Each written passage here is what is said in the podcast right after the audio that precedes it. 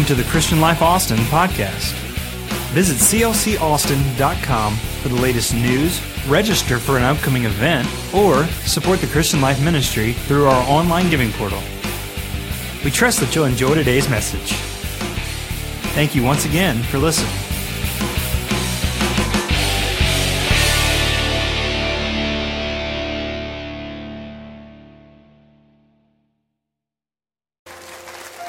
We've been we've been preaching a little bit here uh, in in the first part of the of, of the year on on on simple subject. This there is more. There is more. You believe God's got more for you?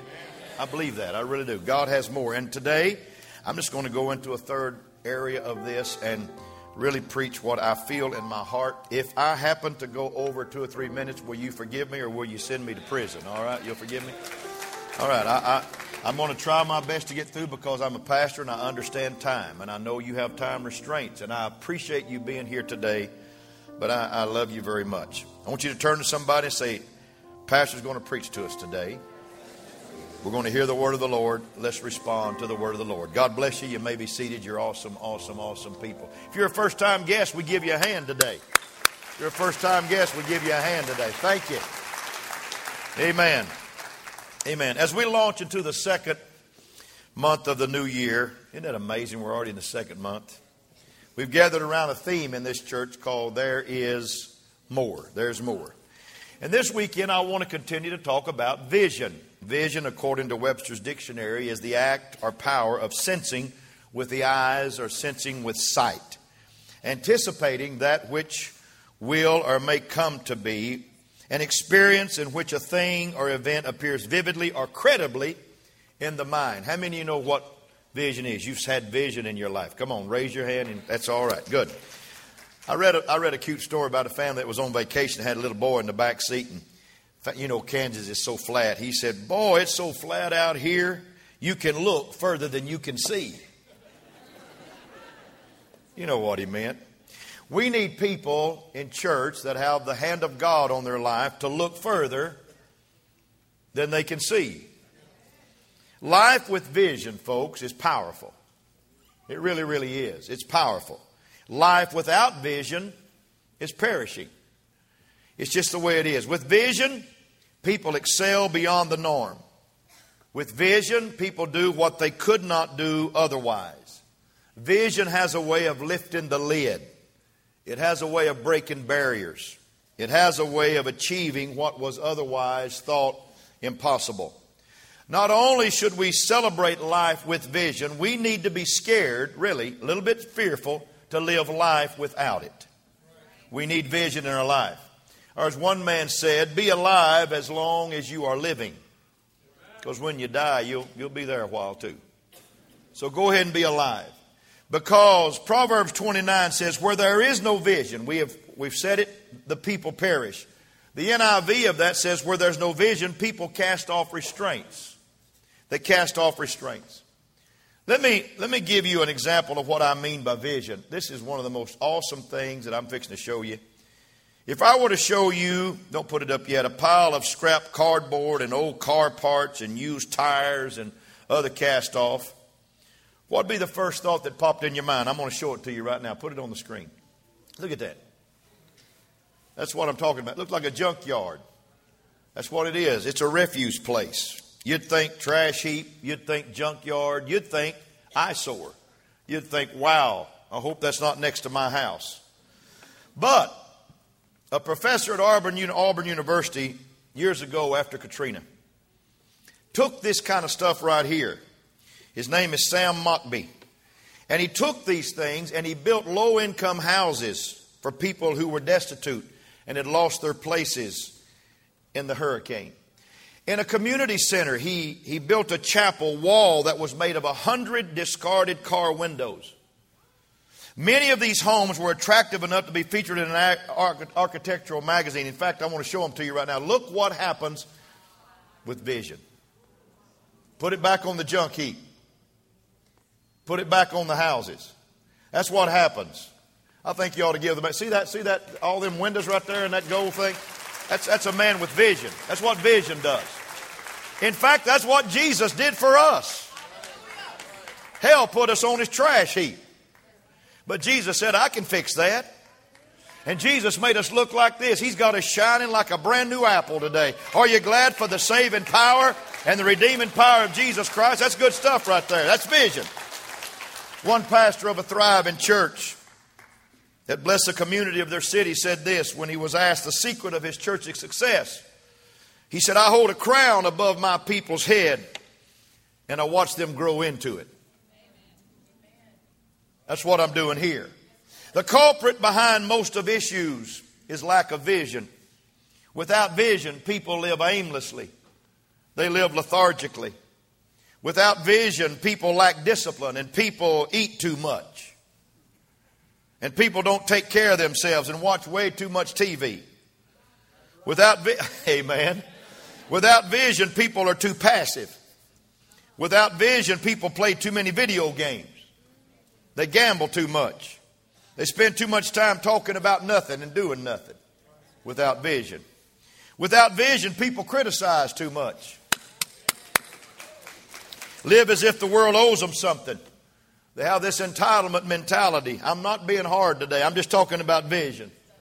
But as powerful as life is with vision, it is best a slow death without vision. At best, a slow death. A life void of vision is a perishing life. Everybody say, Lord, let me understand that I need to look further than what I can see. Hallelujah. Help me look further than what I can see. We're going to, we're to talk about developing and maintaining vision here today. Not, I'm not talking about money. I'm going to talk about developing and maintaining vision. Genesis chapter 13 says, The Lord said to Abram, after Lot had parted from him, Lift up your eyes from where you are and look north and south and east and west. And all the land that you see, everybody say, All the land. I will give to you and your offspring forever. I will make your offspring like the dust of the earth, so that if anyone could count the dust, then your offspring could be counted. Wow. Go walk through the length and the breadth of the land, for I am giving it to you. Clap your hand for the word today. That's good stuff. That's good stuff. The first thing the Lord told Abram, he wasn't even Abraham yet, the first thing he told him was lift your eyes from where you are. Lift your eyes from where you are. Vision is always started and it's always stirred by seeing something outside the context of your current reality. It does not matter where you're living now. When you get vision, you can look further than you can really see. God has got everybody's heart in His hand. And He wants you to catch a hold of this. The current reality of Abram in Genesis 13 was that he had been in Egypt and had become a nomad. A nomad. And there's still nomads in that country over there. He's from the Ur of the Chaldees, and nomads live, folks, off the land. And when they had got through eating those people's crops and they had finished that, they were just consumers. They were not producers, they were consumers. And when they got through eating that crop, they'd move on to a more fruitful land and they start eating that crop. It still goes on in churches today. But in Genesis 13, Abram was experiencing a revelation, a vision of owning, taking ownership and farming land, which was unknown approach up to that point. And the right to own land was a beginning of a new era of creating wealth in Abraham's world. Because people would not invest in land or cultivate land, they did not have rights and privileges to own. Are you with me? So owning land was a huge step forward for individuals to invest in and cultivate land and create wealth generationally. Amen. Now, it began here in Genesis 13. God said, Lift your eyes from where you are. I want to make a point to you. God wants you to see something outside the context of your current reality. Some people are in this building today and say, Pastor, I'm in this awful marriage. I'm in this awful job. I got this awful school system. I got awfulness. I just, I just live with awful. And life is tough. I'm telling you, life at best is tough. But I'm telling you, it does not matter where you're standing right now. It doesn't matter your, your current reality right now. Lift your eyes from where you are. Lift your eyes. Don't wait until you get what you think pastor's place is or some saint that you admire their place is. From where you stand, oh my Lord, from where you stand right now, I want you to lift up your eyes and see what God has for you from your current reality. God is not taking people that have great jobs and great educations and great income. It's not just about them. It's where you are. It's single moms here today. It's dads that are raising kids that don't have a wife to help him. It's people who have lost mates and they're by themselves. It's folks going through divorces in their life and they're saying, I don't have any place but awful to look from, but wherever you are, lift up your eyes and see what God has for you in your future. Hallelujah. Amen. God wants you to have vision. He wants you to have revelation. He wants you to see possibilities. He wants you to see opportunities potential outside your current reality. See, reality to Henry Ford, folks, was a horse and buggy day. Do you realize that? It was horse and buggy. But he said, if I could get that horse that pulled that car to be a horsepower, I might make something. You know what Henry Ford didn't put in his first car? A reverse. We don't need reverses in our life either. We need to just go forward. Come on, folks, let's just go forward. That's his, that was his reality. Do you realize for what reality for Bill Gates and Paul Allen were when they were teens in Lakeside High School in Seattle, Washington? It was only computers were in large corporate situations and, and you had to get permission to and, and, and ask for permission be granted permission to even go in and look at it much less work on it but they dreamed they had a vision. They looked further than they could see. And they had vision of a computer the size of this tablet here. And then half the size of this tablet. And then a quarter size of this tablet. And now you can carry it around like this. Some of you fancy folks that's got the six. I'm a five. But they had a vision. Are you with me? Reality for Nehemiah was that his home city of Jerusalem had a serious economic collapse and was plundered by the enemy. And the walls had been torn down and the temple had been destroyed. And here he was in a faraway country. And God gave him a vision to go and rebuild the walls of the city. And he comes back and he rides around the city and he's impressed that God's going to help him. And the Bible said that he recruited some people. And when he recruited these people, when the people had a mind to work, the Bible said they repaired and restored that wall in 52 days. When I tell you that when you see things from where you are, God's able to provide what you look for in your future. Don't sit there and say, Well, I'm in an awful place. Come on, lift up your eyes. Don't look down. Look up. Lift up your eyes from where you are and see what God has for you in your future. Clap your hands right now and rejoice in that. But when you think, when you think future, you need to remember that God's already there. Bible said many times in the scripture that Jesus went ahead of his disciples and he always went ahead he never followed. He was the leader. And when you think future, Jesus is already there waiting on you, saying, Where have you been? Come on, let's go forward. Everybody say, Lift your eyes from where you are. The second thing I want to tell you about today is you got to see yourself like God sees you. Amen? Vision will need you to embrace a you that is not who you are right now so that you can see how God can use you to make a difference in the world around you. In Genesis chapter 13, the next thing God did was tell Abraham, who had no kids, he hadn't even had a name change yet, he had no children, and whose wife was barren, that he was going to make him the father of many nations. In fact, he said, all this stuff, the sand of the sea and all this dirt on the ground, if you can count all the granules of that ground, that's going to be your generations. That's going to be the kids that's going to follow you. God said, You see yourself as having no children because your wife is barren, so you don't see much of a family tree or legacy in your future. But God says, I see you with many, many kids. I see you being the father of many nations, and today we celebrate. Who do we celebrate as a father of faith? We celebrate Abraham. We celebrate him because he was, he was influenced by a presence and a touch from God. He started seeing himself not as he was, but as God saw him. And when he stepped into that realm, you see, today, major religions of the world view Abraham as their father of faith. Some of you have said in your mind today, I am not a leader, Pastor, and I could never be a leader. Don't say that because God sees you differently. Some people say, I could never be in ministry in CLC. Don't say that. I could never help with kids. I hate kids. I can't stand kids. Kids get on my nerves. God's going to put you over in that two year old section. Amen. Amen. A team leader, a volunteer, somebody to teach Bible study. You know, we need people in this church. Some have said, I'm afraid to even stand up and talk in front of people. I am too. Here's, my, here's what used to be my testimony. I love the Lord not because first let me pray for me, I make heaven my home. I never opened my eyes. I never looked at anybody. I was scared to death that I would miss a word if I looked at somebody.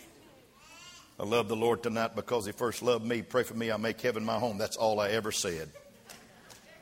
And now here I am preaching. Do you think that I don't get nervous every Sunday? Yeah. Not because of people, because I love you too much to get nervous over you, but because the fact that I have a gospel to deliver and I want to deliver it right and I wake up early in the morning. I have a, I have this, I have this thing in my stomach every Sunday morning, and I say, "Oh God, I love this day, but I dread this day. I love this day, but I dread this day." And God said, "Go forth, my son, and preach the gospel." And here I am preaching the gospel today because I believe that God has given me an ability because I've stepped out and launched out as a kid, as a ten-year-old kid on the back porch in Sundown, Texas. God said, "I'm going to give you a voice." I saw it. Here I am today. Some of you have stayed back when God wants you to step forward. Start volunteering, start using your talent. Many people think that becoming a Christian is just a fire insurance plan, it's a guaranteed way to heaven. But becoming a Christian is not just for fire insurance, it's not just to get you out of hell. Becoming a Christian is stewarding over God, stewarding over God's original intent for you. And understanding that you have a purpose in life right now. It's uniting yourself with His intent, His purpose to make things that are otherwise impossible possible in your world. I love Jeremiah. I got it written on my wall in my office over there. I know the plans I have for you, declares the Lord. You believe He's got some plans for you? I know the plans I have for you. Plans to prosper you and not to harm you. Plans to give you a hope and plans to give you a future. Come on, clap your hands and say, That's the God that I serve. I watch these musicians up here. Some of these boys have been raised, and Brad said it so well. They've been raised. I watch them. You know, none of these guys were born with a guitar in their arm, in their hands. None of them. Really. And Brother Kurt playing that piano, and when Randy plays it, and when Ann plays it, and when Brenda plays it, and and when Gerwin comes on Wednesday night sometimes and plays it, they wasn't born holding on to a piano. One day, they decided that they'd sit down and try it once. And I'd have hated to been the mom or the dad to hear them the first time they tried it. In fact, my mama taught me plumb out of playing the piano. Son, you need to do something else. That's driving me crazy. That's why I don't play the piano today. I went outside and played football. But they didn't, they didn't wake up one day learning and knowing how to play the guitar and knowing how to play the piano. They got on it and they saw themselves playing that guitar, playing that piano. And all those little stupid little notes that they hit all of a sudden begin to make rhyme and reason and all those little chords that hurt their fingers and the fretting of the guitar that hurt their hand, it all of a sudden began to make sense. And before you know it, they're playing the guitar and they're doing these things that you say, wow, I wish I could do that. You can. You can if you dream. Let me, let, let me, let me say something. Let me, let, let me say it to you. I got a little four year old grandson that's got eight visions right now. Eight. He says, I'm, going, I'm a grandson of Bo Daddy. That's his vision. I want to be a drummer. I'm going to be a golfer. I'm going to be a basketball player as good as Manu Ginobili. I'm going to be a dancer. He loved to dance for Jesus. I'm going to be a singer. I'm going to be a preacher. And by the way, I can hit a baseball. I'm going to be a baseball player. He has eight visions for his future, and he's four years old, and some of us here don't have any. Come on, folks, let's get, let's get childlike again. But our problem is there's so much I am not, there is no room for God to tell us what we really are. Quit telling, oh, somebody help me preach. Quit telling God how you can't do it. And start listening to God to say, you can do all things through Christ who strengthens you in the name of the Lord. Come on, clap your hands real big. I don't have much longer to preach. I can, I can, I can. That was a problem with Simon. Simon comes to the Lord, and Jesus gave him a brand new name. He said, Simon means reed, and Simon, you're more than a reed. I'm going to call you Cephas. I'm going to call you Peter, which means a rock. And you're going to be a rock to lead the church of the living God because you're not a reed. I'm going to change who you are. I'm going to change your background. I'm going to change your purpose. I'm going to change everything about you because you're more than just a reed. I want to declare to this congregation today, you have been so kind to me for the last several years, and I'm preaching to people that are not reeds in this house. Come on, if you think you are, let me give you a brand new name today. Let me give you a brand new name today. You're a rock in this house. Amen. You show up to church in a world like this. You show up and worship God in a world like this. You're not a reed, you're a rock. You show up and you magnify God, you're a rock. You're a rock. You're a rock. Come on. Let God talk to you. Let God tell you, I'm not going to wobble. I'm not going to wonder. I'm going to be a rock in my community. I'm going to be a rock on my job. I will succeed in the kingdom because I'm going to see as God sees me, not as I see myself. So some people say, you know, Pastor, how do I break this impossible barrier? If you believe you can't play an instrument, you won't pick it up. If you believe you can't learn a language, you won't try. If you believe you're finished doing anything significant, you will be. But as long as it remains impossible in your heart and minds, it will be impossible. But when you start to see what is impossible for us is possible with God, then the impossible becomes possible. Because God can make it all possible. Matthew 19 says it with man, this is impossible. With God, all things are possible. I apologize for the length of service. Some people are getting antsy and walking around. Can you give me five more minutes? The third thing I want to tell you is simply this this is the most important thing. Abraham, don't only just lift up your eyes from where you are, not only see yourself as I see you, but I want you to walk around in your future. I want you to walk around in it. He said, Abraham, I want you to walk the width and the breadth of the place that I have given you. Walk it. I want you to walk it. The practicality of go walk through the land is absolutely seemingly senseless. But the reason you have to walk around it is because vision has no immediate answers for legitimate questions. And vision doesn't know how it's going to become a reality. It's just vision. It comes with some assembly, but there's no directions for how to assemble it. And here's what I want to preach to you. There's a lots of visions that have died in the place of premature questions, like, what's, what's going on here? What are we doing? How are we going to do it? Where are we going to do this? When are we going to get this done? Who are we going to get to do this for? So it's a who, what, when, why, and how questions. And many churches fall short of what God has for them because there's too many people that ask the questions that hurt vision immediately. I want all questions to cease in this house because God's got his hand on this church. I want you to believe in something right now that if God has brought us from where he brought us to here, he's not finished with us, taking us to where he wants to take us. This church will not limp into the rapture. This church will go up shouting in the rapture of the church. Amen. This church is going to go up. I believe that God has given me the 60s to have one of my greatest decades, and, I, and, and, and really, I'm looking forward to my 70s.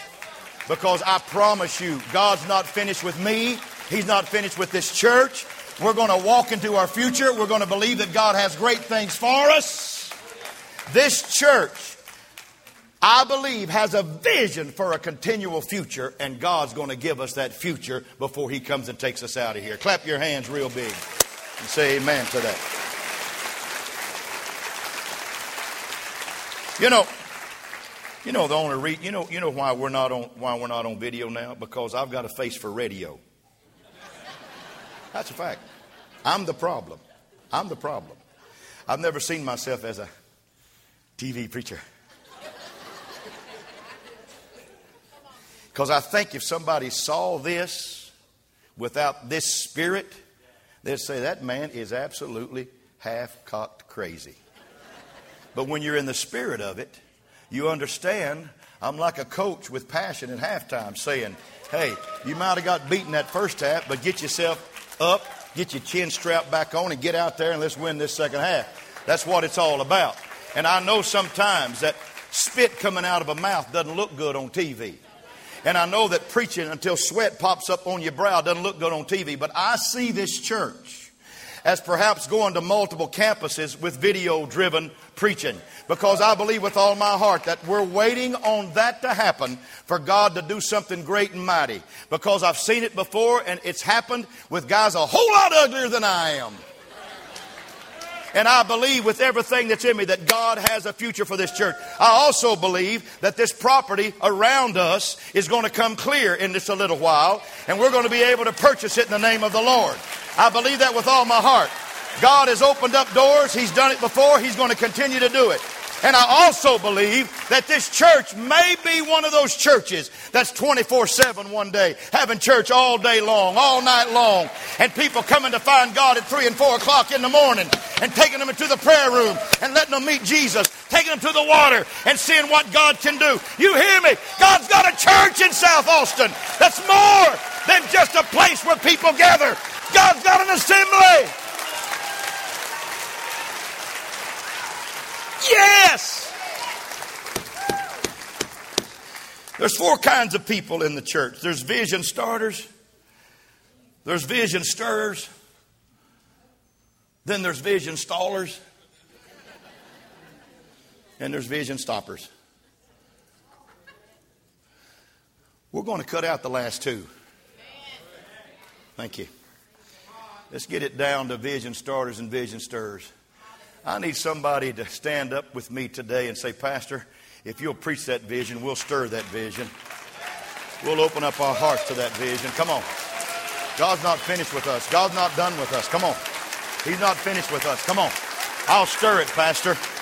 I'll believe that God can do anything. I believe God can do anything. I believe God can do anything.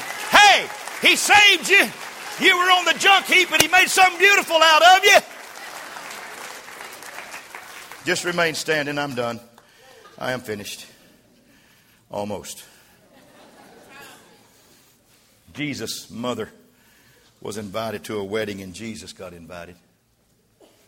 And they get there, and they, they run out of wine. He had never performed a miracle. And Mary, looking further than she could see, said, Hey, Jesus, they have no wine. And he said, Mom, he really didn't say mom, he said, Woman. I never call my mom a woman. If I was 60 and called her a woman, her hand would find something to hit me across the head with a house shoe or something. Woman, what have I to do? I have I've never performed a miracle in my life. I'm a carpenter. I've never, I've never done this. But she knew who he was. She knew what he was. She knew what he could do. She saw in him, perhaps, what maybe something was holding back in him, but she pushed him out and she turned to the servant and said, Whatever he tells you to do, do it. Do it. And he said, Well, here it goes fill the water pots with water. They filled them with five or six firkins apiece. He said, Draw it out now and give it to the governor. And they did. The governor said, Who does this? Most people serve the best first, and then when everybody's kind of happy, they serve diluted stuff. They serve watered down stuff. But somebody has saved the best for now. Somebody has saved the best for now. Can I tell you? CLC's greatest days are not behind us. CLC's greatest days are not behind us. CLC's greatest days are now. And CLC's greatest days are in the future. I want you to start looking further than you can see and believe that God can do not only for you, but for your church greater than you could ever imagine in your life. And I close with this today. I close with this today. I read a I read a story a few years back. There was an Air Force. Air Force built a sophisticated unmanned jet called the Global Hawk. Put it up there.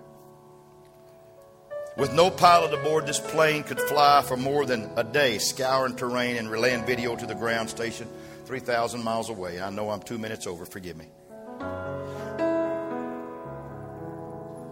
But a few years back, one of these planes was lost in a freak accident. It didn't crash into a mountain, no. It didn't run out of fuel and have one of its parts malfunction, no. Rather, it committed suicide. This plane committed suicide. It shut its engines down. It erased classified material from its computer, set its flaps in a death spiral, and smashed at 400 miles per hour into the desert. Here's what happened. More than 100 miles away, a team of Air Force personnel were testing the second Global Hawk aircraft, the second. At some time in this test, this team told this second plane to terminate its flight. And unfortunately, the first plane overheard this signal from more than 100 miles away and thought it was being ordered to terminate its flight, and it did just that. $45 million plane was lost because it listened to the wrong voice. There's a lots of journeys that we can take. There's a lots of voices we can listen to. There's many stars we can follow. But only one leads to abundant life. And I'm preaching about that one today, Jesus Christ. I don't want you, I don't want you, I don't want you falling out. I want you to soar. I want this church to soar in revival. I want this church to have great, great revival. One man said it this way We all live under the same sky, but we don't all have the same horizon. But this is the one I love the most. Those who dance appear insane to those who cannot hear the music. What I want to tell you is simply this when God gives you vision, He always gives you provision. When God gives you vision, He always gives you provision. It always comes with provision.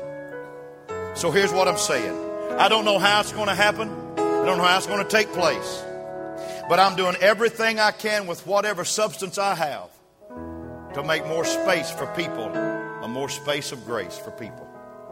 And God Almighty is going to hear our petition and see our vision and provide a means. It's coming in Jesus' name. Amen. It's coming in Jesus' name. It's coming in Jesus' name. It's coming in Jesus' name. It's coming in Jesus' name. Hallelujah. So, what I want you to do, I'm going to pray for you. And I'm going to pray and ask